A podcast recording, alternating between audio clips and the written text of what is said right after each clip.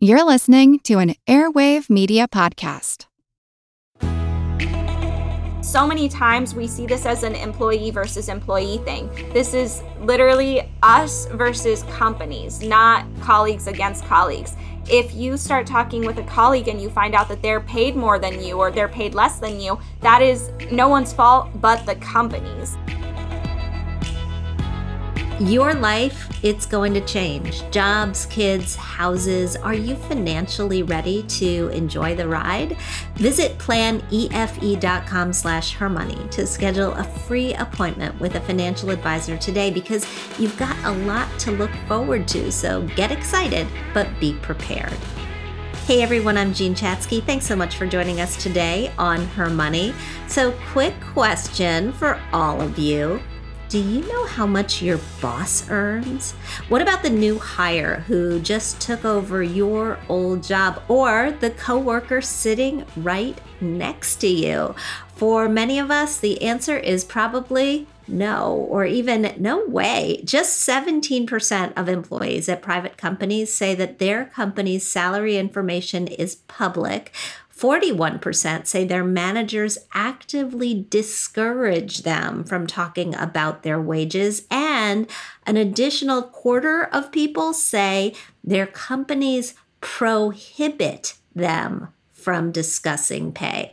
By the way, I do not think that's legal, but what is to be done when you want to understand whether or not you have pay parity with your colleagues, or if you're curious that you might be being paid less than a man for the same job?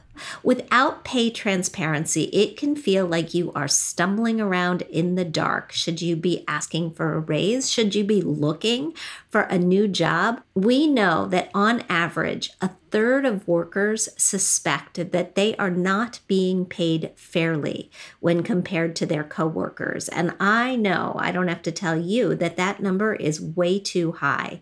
Look, in years past, it was considered taboo to talk about money with friends and family. And while some people may still feel that way, that societal taboo against talking about pay, it is changing so fast.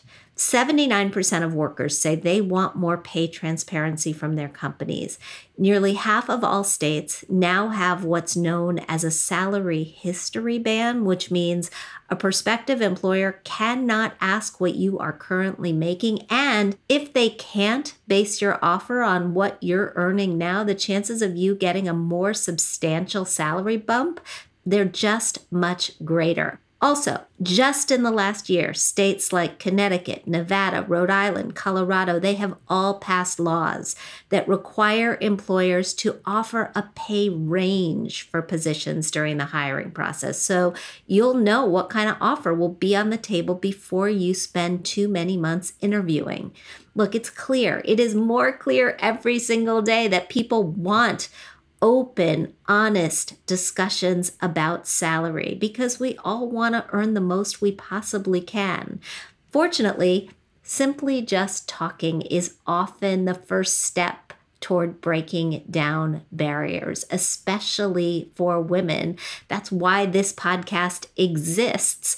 And our guest today is one woman who is leading the conversation around pay transparency and pay equity, and she's doing it one viral video at a time. Hannah Williams is a social media influencer and the creator of Salary Transparency Street.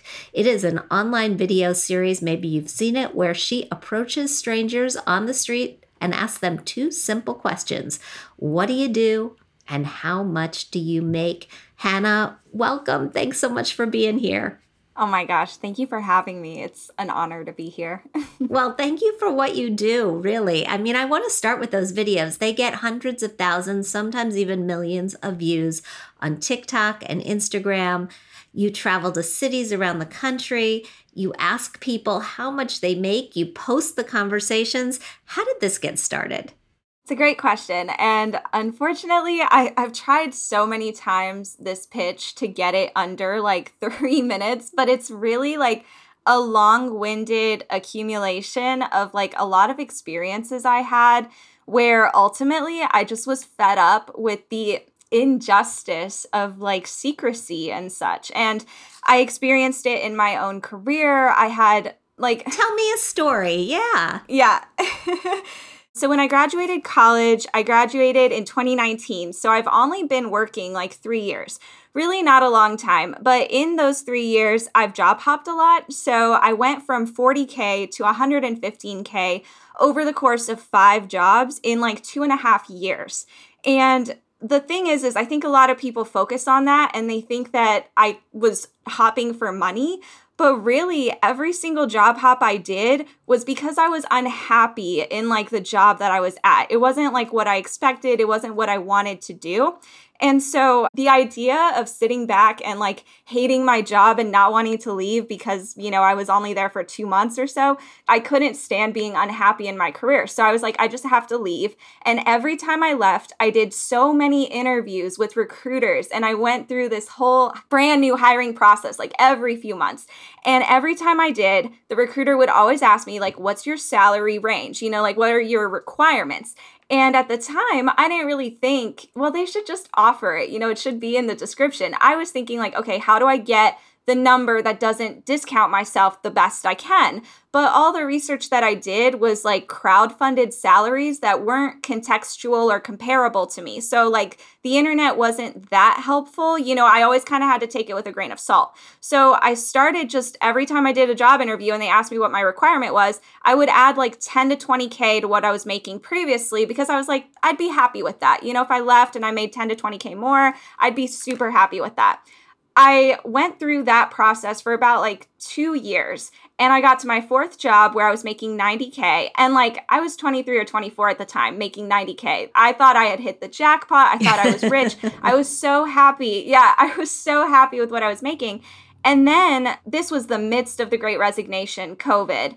And I got really burnt out at the job because it was kind of sold to me differently in the interview process than what it ended up being.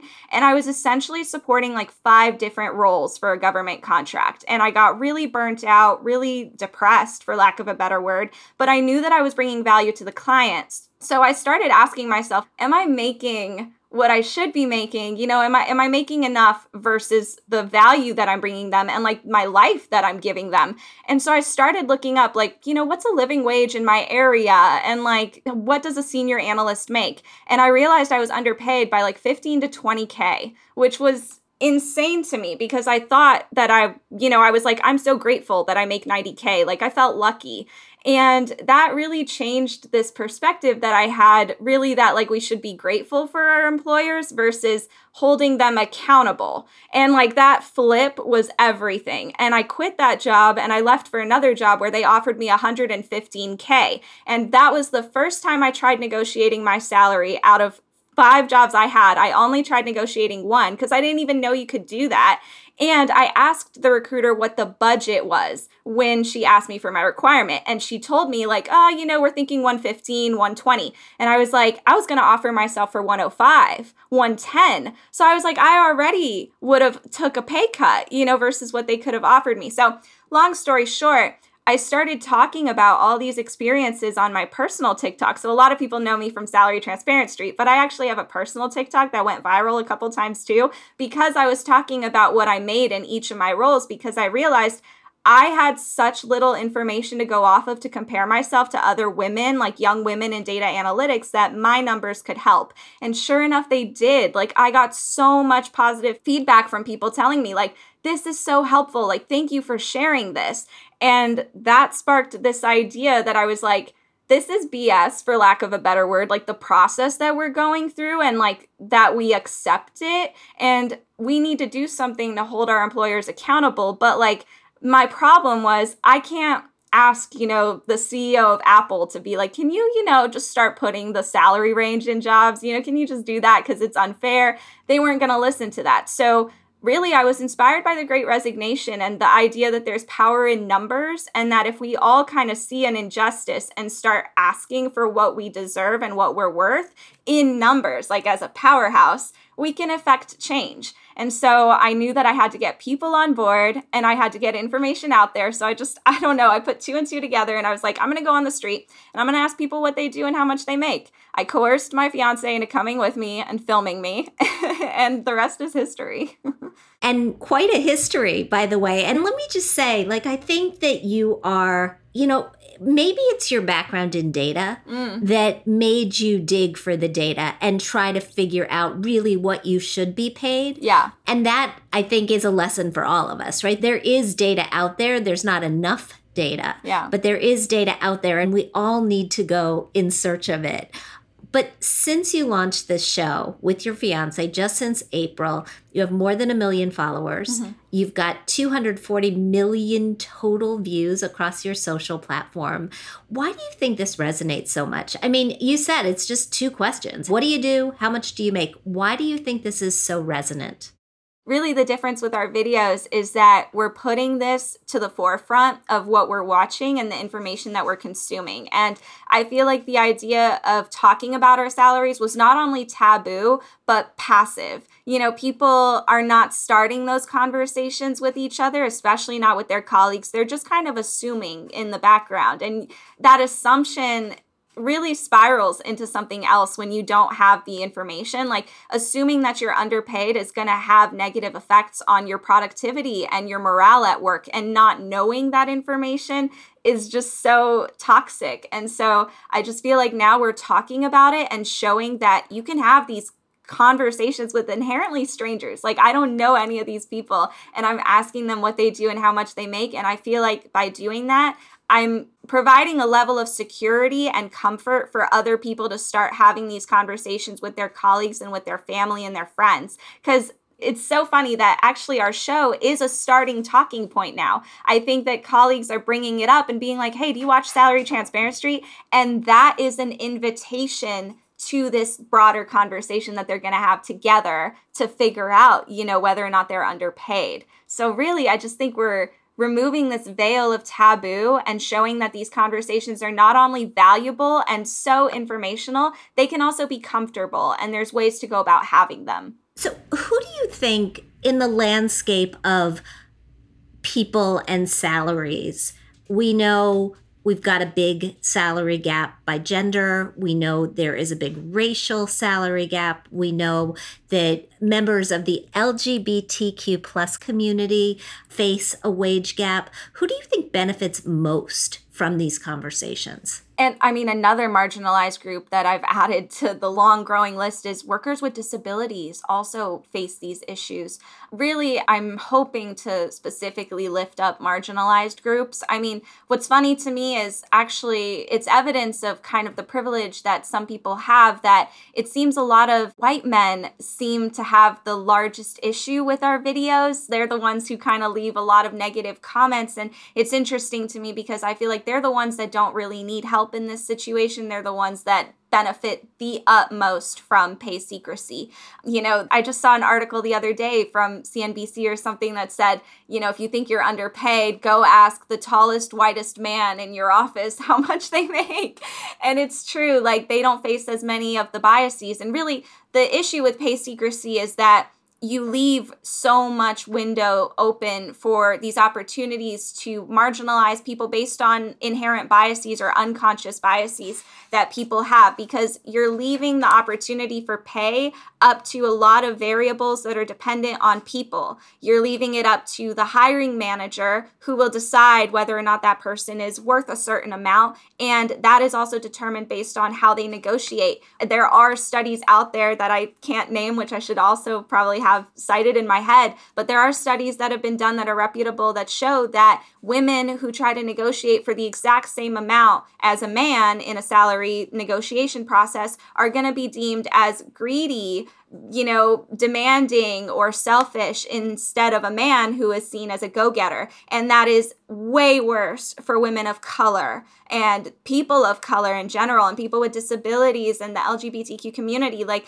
really, my call here is that I experienced it in a way that was so subliminal and quiet that put me back about twenty K. And if that happened to me, I can only imagine what Black women face, what workers with disabilities face. It like, that's what kills me and really like drives me to do this, because the only people who benefit from pay secrecy are employers who get away with underpaying their employees, who they should be valuing. I agree with you that those are the beneficiaries, but why do you think you're getting this blowback from, from men, in particular white men? I mean, what are they saying and how are you responding? They basically will say a mix of the gender pay gap doesn't exist, you know, which is such a tired point at this at this point. They'll say the gender pay gap doesn't exist. They'll say that this is a non-issue. They'll say that, well, if companies will say, you know, what their range is, then they're not going to be able to compete. You know, it's going to be a negative for small businesses. They won't be able to compete with big businesses. And what's funny to me is that that's already the case. Small companies can't compete with big companies. That's already something we're seeing. So why is it an issue now? I feel like they try to to find a lot of excuses because once pay transparency becomes a thing, they won't be able to take advantage of the pay secrecy which exists. Like these biases that they benefit from are now going to be put out in the open, you know, so they won't be able to get away with getting paid twenty, thirty K more than their colleagues. They're going to be put back at the same scale. And so the people who really have the biggest issue with something that promotes equality are the people who benefited from the injustices that were occurring. So most people, I'm just guessing here, but most people do not go around asking each other how much they make. And I'm sure, or at least I'm guessing, that it wasn't easy in the beginning for you to ask that question of complete strangers. Mm. So how did you get there? Or how did you get over that feeling of maybe I shouldn't be asking this? You know, I think having a cause is a weirdly empowering thing. People wouldn't guess this, but I'm very introverted. I'm actually very shy. And so it was a lot of effort for me to get over that, to go ask people. And I probably would have stopped a long time ago if the videos hadn't gone viral, honestly, just because I don't have a choice but to keep going now. So I just have to keep pushing out these videos and this information because it's so valuable. There's no way I can turn back on it. I proved that this is necessary. So really, that's what just keeps me going. But the first time I did it was so scary. Thank God I had my fiance there for moral support. You know, he was my cameraman, and I stood on a corner of like a really busy area in Georgetown in Washington, D C, which I guess I, you know, in, in retrospect, I went to Georgetown. So I feel like I probably chose a comfort area of mine, you know, a place that I feel comfortable. And I just started asking people. And I think that the reason I was successful with it and kept going was because I got great feedback. You would think that people would, you know, say no or be really rude. I had so many people say yes. I had so many people interested in what I was doing. And that lifts you up if you're shy and you're scared, and it just gives you courage. So really the community that supports me gives me courage to do it all the time. What's the best response that you received? What's your favorite? What have you learned?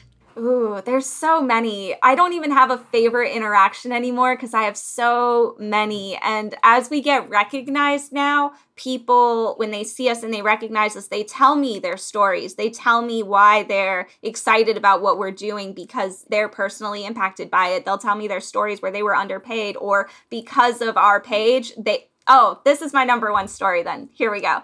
I was in Target. I was getting like late night things, toiletries and stuff, you know, like mini travel carry-ons for a trip. We were going to California, which was a huge trip. So we were really excited. I was with my fiance. I didn't want to get recognized because I looked terrible. So I had like a mask on, you know, I was laying low. And this girl comes up to me, like straight up to me. And she's like, are you on TikTok? Like, are you that salary girl? And I was like, oh, shoot, like the mask didn't work, you know? So I take off the mask. I'm like, yeah, that's me. And she was like, I'm so sorry, like, I don't want to bother you, but I'm starting my new job tomorrow because of you. I left my old job and I'm making, I forget the number, but it was like twenty K more or something. And she's like, I'm starting my new job tomorrow. And I'm just like, so happy to meet you. And like, thank you for what you do. And then she like ran away. And I just like, the euphoria you feel when you hear that is just that we have actual impact, that we help people is everything. That's probably, yeah, my number one. That's a great one. That's exactly what it's all about.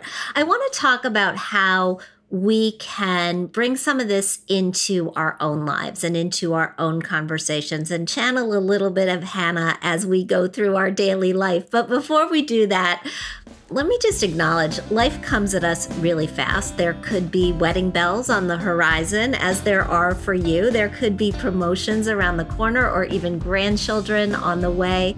If you're listening and you're thinking maybe you're not financially prepared for everything that life has in store, you need a plan. With a plan, you can be ready. So visit plan e f e dot com slash her money to schedule a free appointment with a financial advisor.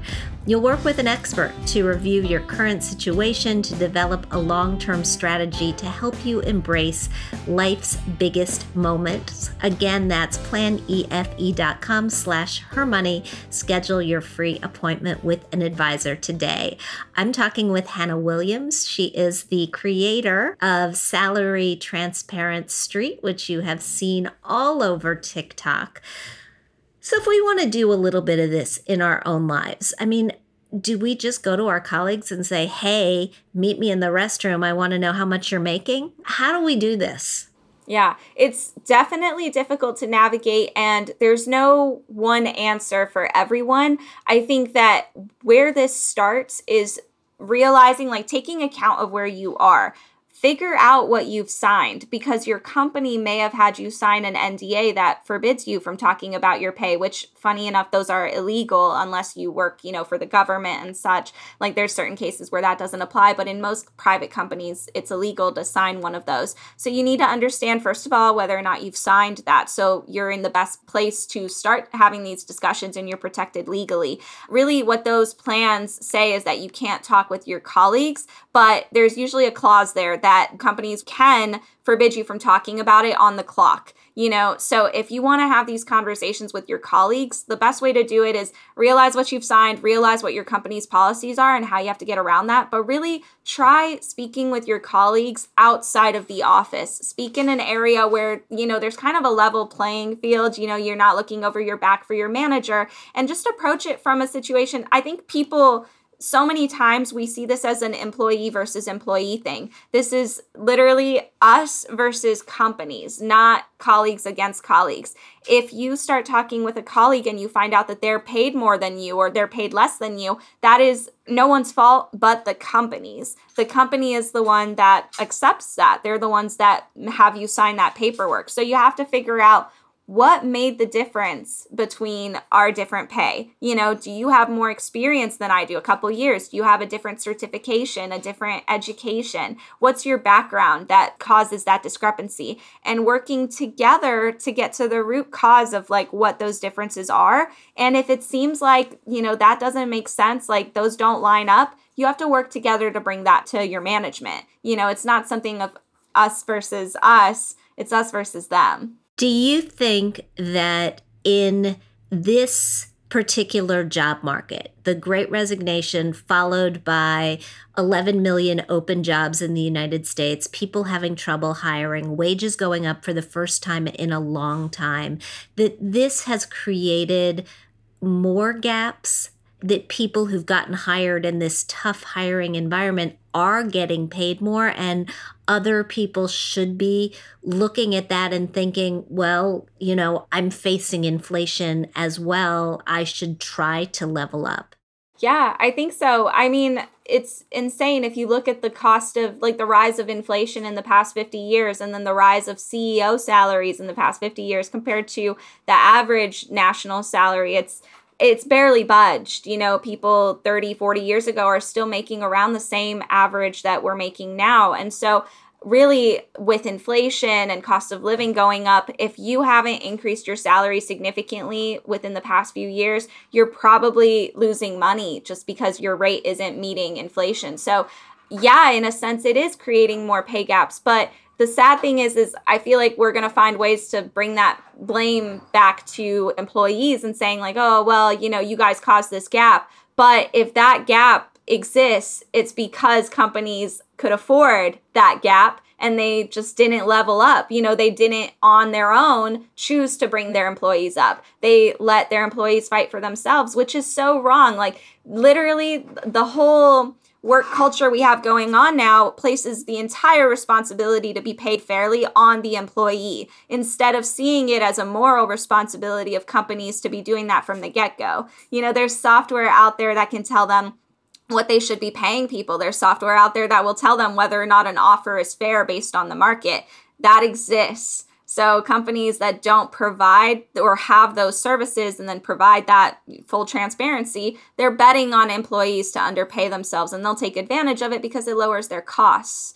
So it is creating a gap. But once again, I feel like that's not the employee's fault. At the end of the day, we have to feed our families. We have to take care of our families. And if companies are not putting their employees first, they have to start putting themselves first. And that's what that's going to look like. We've got a lot of listeners, I know, to this podcast who either work for small companies or run small companies. Mm-hmm. Those tools that you're talking about, are they available for the small company landscape as well? Yeah. And, you know, it's funny, I didn't know so much about this software that existed until I started S T S. And, you know, now I've got a lot of these companies knocking on my door for brand partnerships. And I can name five off the top of my head that do this. Like, they have this service and they integrate with your entire software that you have now that has your employee books, you know, your time management, your H R. It's there. Like, it's not hard for this transparency to be implemented, even for small businesses. Yeah, I have to say we signed on with what's called a P E O. It's a professional employer organization, a company that offers H R and health benefits and four oh one k's and all of that kind of stuff. And they have this as well. So that's been really helpful. All right, Hannah, I have to ask. So you quit your last job as a senior data scientist to work on S T S, Salary Transparency Street, full time. It's a mouthful. It is a mouthful. I could have chose a better name. How much money do you make now? You know, the problem is, is it's really hard to address because I've only been doing it going on four months now. And I didn't make any money two months out of the past four months. Like, they, they were zero revenue months. But all my money is based on brand deals right now. So it's just kind of like what's coming in. I don't want to jinx anything, and nothing's been announced yet. Nothing's been signed officially yet, hopefully this week. But I should be signing something this week with a brand that is going to, let me do the math. It's four times what I made annually as a senior data analyst, and it's for a six-month partnership. So I know I'm going to be making... We're going to close probably half a million in revenue within like six months of starting from brand deals alone. So I just like, when people tell me like, oh, you shouldn't have quit your job. I'm like, no, I had to quit my job to build S T S into what it is now to create these brand deals. And that was a risk I was willing to take. Well, congratulations on that. I'm knocking on something wood for you so that nothing bad happens. You have built this massive following in such a short time. What's next? Where do you want to take it? Oh, you know, I guess I can say this. Our next step is we're not going to stop, you know, our regular videos. We're going to still continue. Right now we're doing like a national tour. So we're trying to hit all the capital cities, all the states, really showing like the discrepancy of pay across different rural and urban areas around the country. But I'm very excited because we're going to be launching a college transparent street. So we're going to be like going to college campuses and speaking with students. And, you know, I think that pay transparency right now, if you're joining the workforce, it's so important to be like armed with these tools and this information, because pay transparency and like being paid fairly starts from the get-go, right? Like, if you begin your career already underpaying yourself twenty K, you're going to be held back by that. And it's going to grow, you know, as you go in your career. So targeting college students who are just like right now going into the workforce and have all this power is major to me. And I'm really excited. I don't want to say what kind of interviews we're going to do, but they're going to be fun. I'm sure they're going to be fun. I'm sure we are all going to be watching. I just have to say, you are delightful. This was really fun. Thank you for what you're doing. You're onto something so big. And thank you for being here today. Thank you for having me. All thanks to you. Before we dive into our mailbag, let me just take a sec to remind everyone that Her Money is also supported by B C U. B C U is a credit union providing a wide array, wide array of financial products and services for its members. For example, if you are currently exploring the auto market, B C U offers financing and refinancing options, as well as an exclusive auto buying service, which can help you save both time and money. You can learn more at b c u dot org. Catherine Tuggle, of course, joins me now for our mailbag. I'm still smiling, by the way, from that conversation. She's infectious. Yeah, she's great. I love to hear her energy in a one-on-one conversation be exactly the same energy that we've all come to know and love watching her on TikTok. Yeah, yeah, and really well-informed and so passionate about doing the right thing. Right? I got to say, I go through life and sometimes, despite being an optimist, I just, you know, there's a lot of bad news out there. There's a lot of, there's a lot to take in when you read the papers. And then you meet somebody like Hannah and you think, okay, the world's going to be fine. Like, I just think the world, you know, if we're leaving the world in her hands, the world is going to be fine. Aw, what a lovely thing to say. I agree. And I also love how she's now like the poster child for going out on a limb and taking a risk in your career. You know, like she's been the person empowering people to talk about salary. And now she's the person who is living the personal dream of quitting that job and then finding something that's going to pay you four times more to do something you love. Yeah. And building a brand. I mean, she and her fiance, who I think is involved in it now as well. I mean, they've launched a business. They've launched a brand. This has legs. Not all flyers that you take do, but I'm really happy for her and happy for us that this is moving the conversation forward in the way that it should be. It's so true. I think about everybody that we've ever had on our podcast and all of our listeners. They're all part of the Her Money family. And the dialogue that we are having as part of this group of collective women nationwide is just growing by leaps and bounds in terms of the number of conversations and the types of things that are being discussed. It's just amazing. Yeah. So that was fun. I know we've got questions. I want to make sure that we've got time to answer them. So let's dive in. Yeah. I picked a couple of career questions for the show, of course. Great. Our first question today is from an anonymous listener. She writes, "Hi, Jean and Catherine. I'm in a position I've never been in before, negotiating a salary for myself at a company that I co-founded. We have investors with deep pockets who will be the majority stakeholders in the company, and they're fronting all our startup costs. But now we're in the eleventh hour, and they're trying to cut corners on the salaries of everyone we hire, including mine. I understand that every corporate entity wants to get a bargain, but I've done so much work in good faith. I developed the business plan, I thought of the name of the company and the mission statement, and the salary I'm asking for is actually lower than what I was offered by another publicly traded company. My question is, are the rules of salary negotiation different when you're a co-founder with an equity stake? The company giving us the funding has millions they could invest without batting an eye, but the salary that I'm asking for and the salary that they're offering are one hundred thousand dollars apart, which is vast. Over the course of the last year, I've given them volumes of ideas and intellectual property that I developed myself, all of which I have in writing. This company not only has my fingerprints all over it, I'd say I developed fifty percent of the ideas for what this company would do.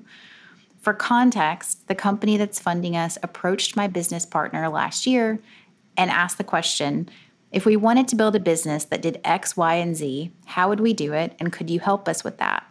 So together, he and I built an incredible plan for this company that would do those things with the understanding that we would be fully funded. So while the original idea wasn't ours, they basically came to us and said, we need cake. And then we gave them the entire shopping list and the cooking instructions and turned on the oven for them. I guess my biggest question is, if I don't take their lowball salary offer, do I have to walk away from all this work I've put in? Is there a precedent for someone negotiating some kind of a one-time payout or an equity stake for all this kind of work?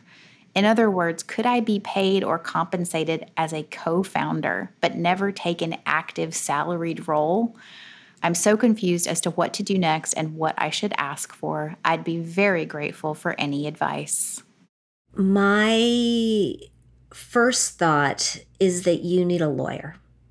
my first thought is that you need a lawyer who specializes in startups and small business and these very sort of negotiations. And if you don't have one, you can reach out to me over email and I will give you mine because I happen to have a very good one at this point.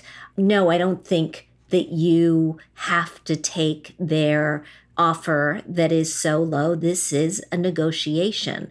And they, at this point, need you, I'm assuming, to execute this plan that you have put in place for them and to run it. If they could have done this themselves, they would have done it themselves. And so don't underestimate what they are counting on you to do in the months and the years that follow.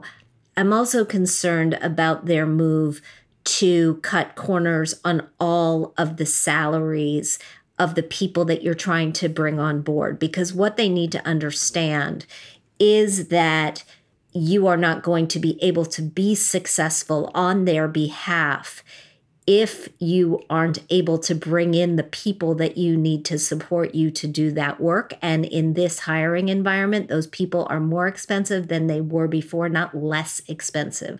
They have more options than they had before, not fewer options. So I would look at bringing in a lawyer to negotiate this entire deal. There is no value to the equity until there is a liquidity event.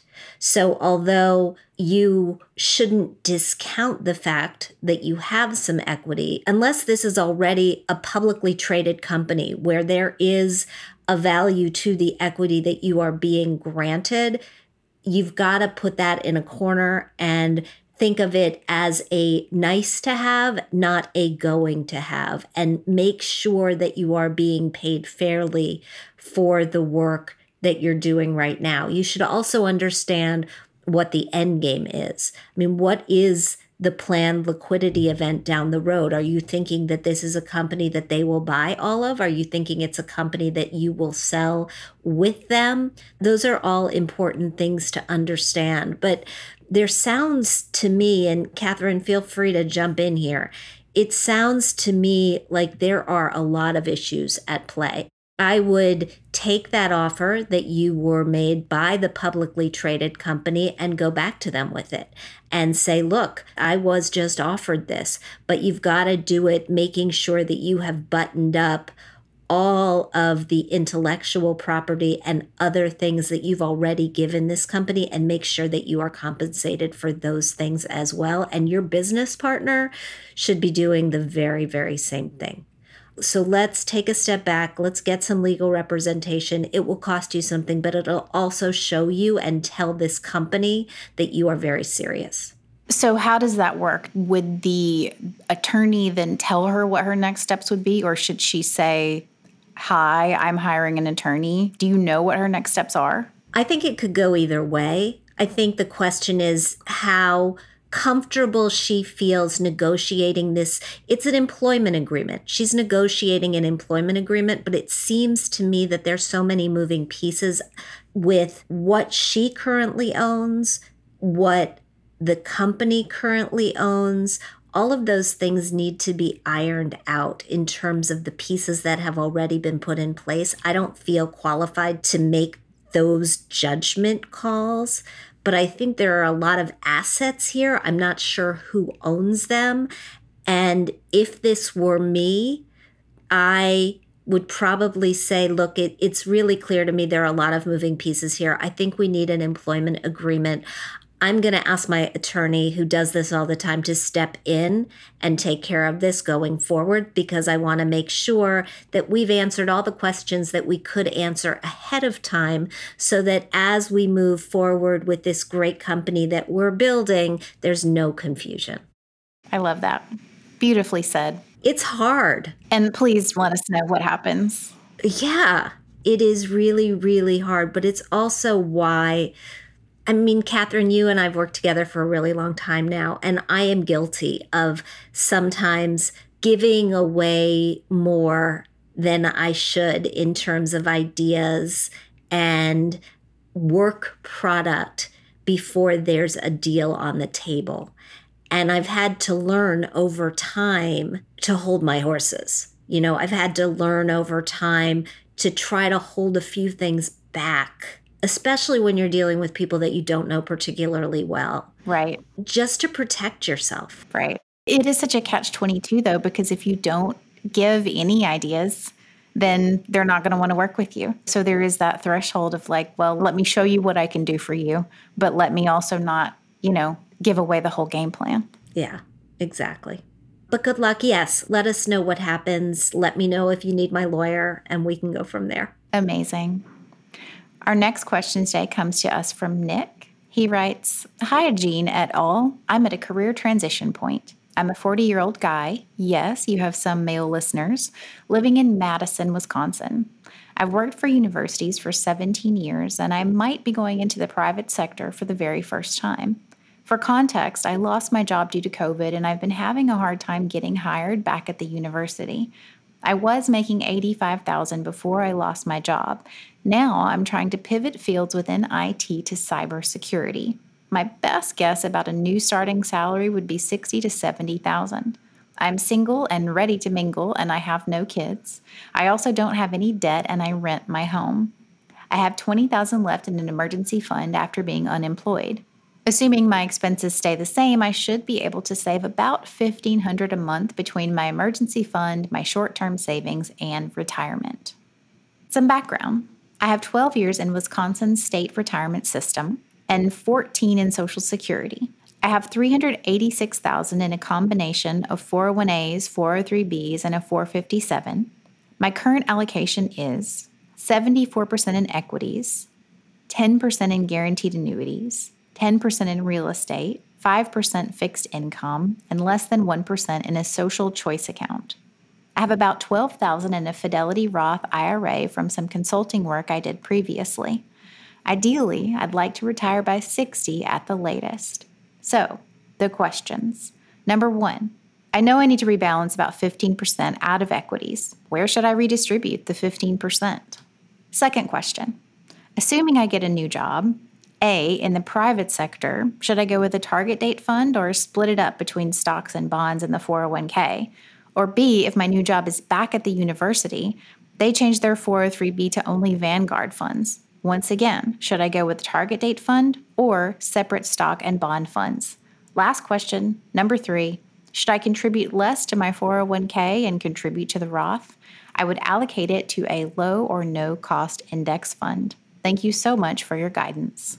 So a couple of things. First of all, we do know we have some guy listeners. And the reason that we know is because when they write us letters, they say things like, hey, I'm a guy, but will you answer my question anyway? So now you know, yes, we will answer your question anyway. And not just because you live in Madison, Wisconsin, where I grew up and have a very fond spot in my heart for. My father was a beneficiary of that same Wisconsin retirement system. So it definitely held up for him. And I'm sure that it will hold up for you. A couple of questions back to you and a couple of answers for you. First, you were making eighty-five thousand dollars before you lost your job. I understand that you're trying to pivot, but especially based on our conversation with Hannah, I don't think that you need to guess that your starting salary is going to come in significantly lower than where you left the workforce. I would be aiming to keep salary parity if at all possible, because you've got skills clearly, and cybersecurity is an incredibly hot field. We know that there are jobs out there in cybersecurity. So just don't sell yourself short. Second question, your current allocation is seventy-four percent in equities. You're a forty-year-old guy. I don't think you need to rebalance the whole fifteen percent out of equities. I think you could rebalance less out of equities simply because you've got a long time in the workforce. You've got a long time until retirement. I don't think that you need to go all the way down to sixty percent equities. I think you could go to sixty-five. You may even want to go to seventy and pare down from there. Assuming you get a new job, the big question about whether you should go with a target date fund or you should split between stocks and bonds yourself really has to do with how much rebalancing you are willing to do on your own. And here's the thing about rebalancing. We know that rebalancing once a year, twice a year makes sense because it brings your asset allocation back in line. We also know that many human beings, simply because they're human, say that they will rebalance and then just do it. Inertia gets in the way, other things get in the way, you just forget, and all of a sudden years have gone by and you haven't rebalanced. So ask yourself who you are. Ask yourself if you're one of those people who makes a notation on your calendar to rebalance, will you actually do it? If the answer is yes, then splitting the money into stocks and bonds yourself using index funds or E T Fs is going to be less expensive than going the target date route. And finally, to your last question, should you contribute to a Roth? I would say sure. I think split the money up so that you are putting some into a Roth and some into the traditional four oh one k, four oh three b. Make sure that you grab all the matching dollars, but once those matching dollars have been grabbed, putting some money into the Roth is a good option. It just gives you additional flexibility down the road, particularly if paying the taxes now is not going to be a hardship for you. So that's where I stand. Say hi to Madison for me. And thanks so much for listening and for writing. Thank you, Jean.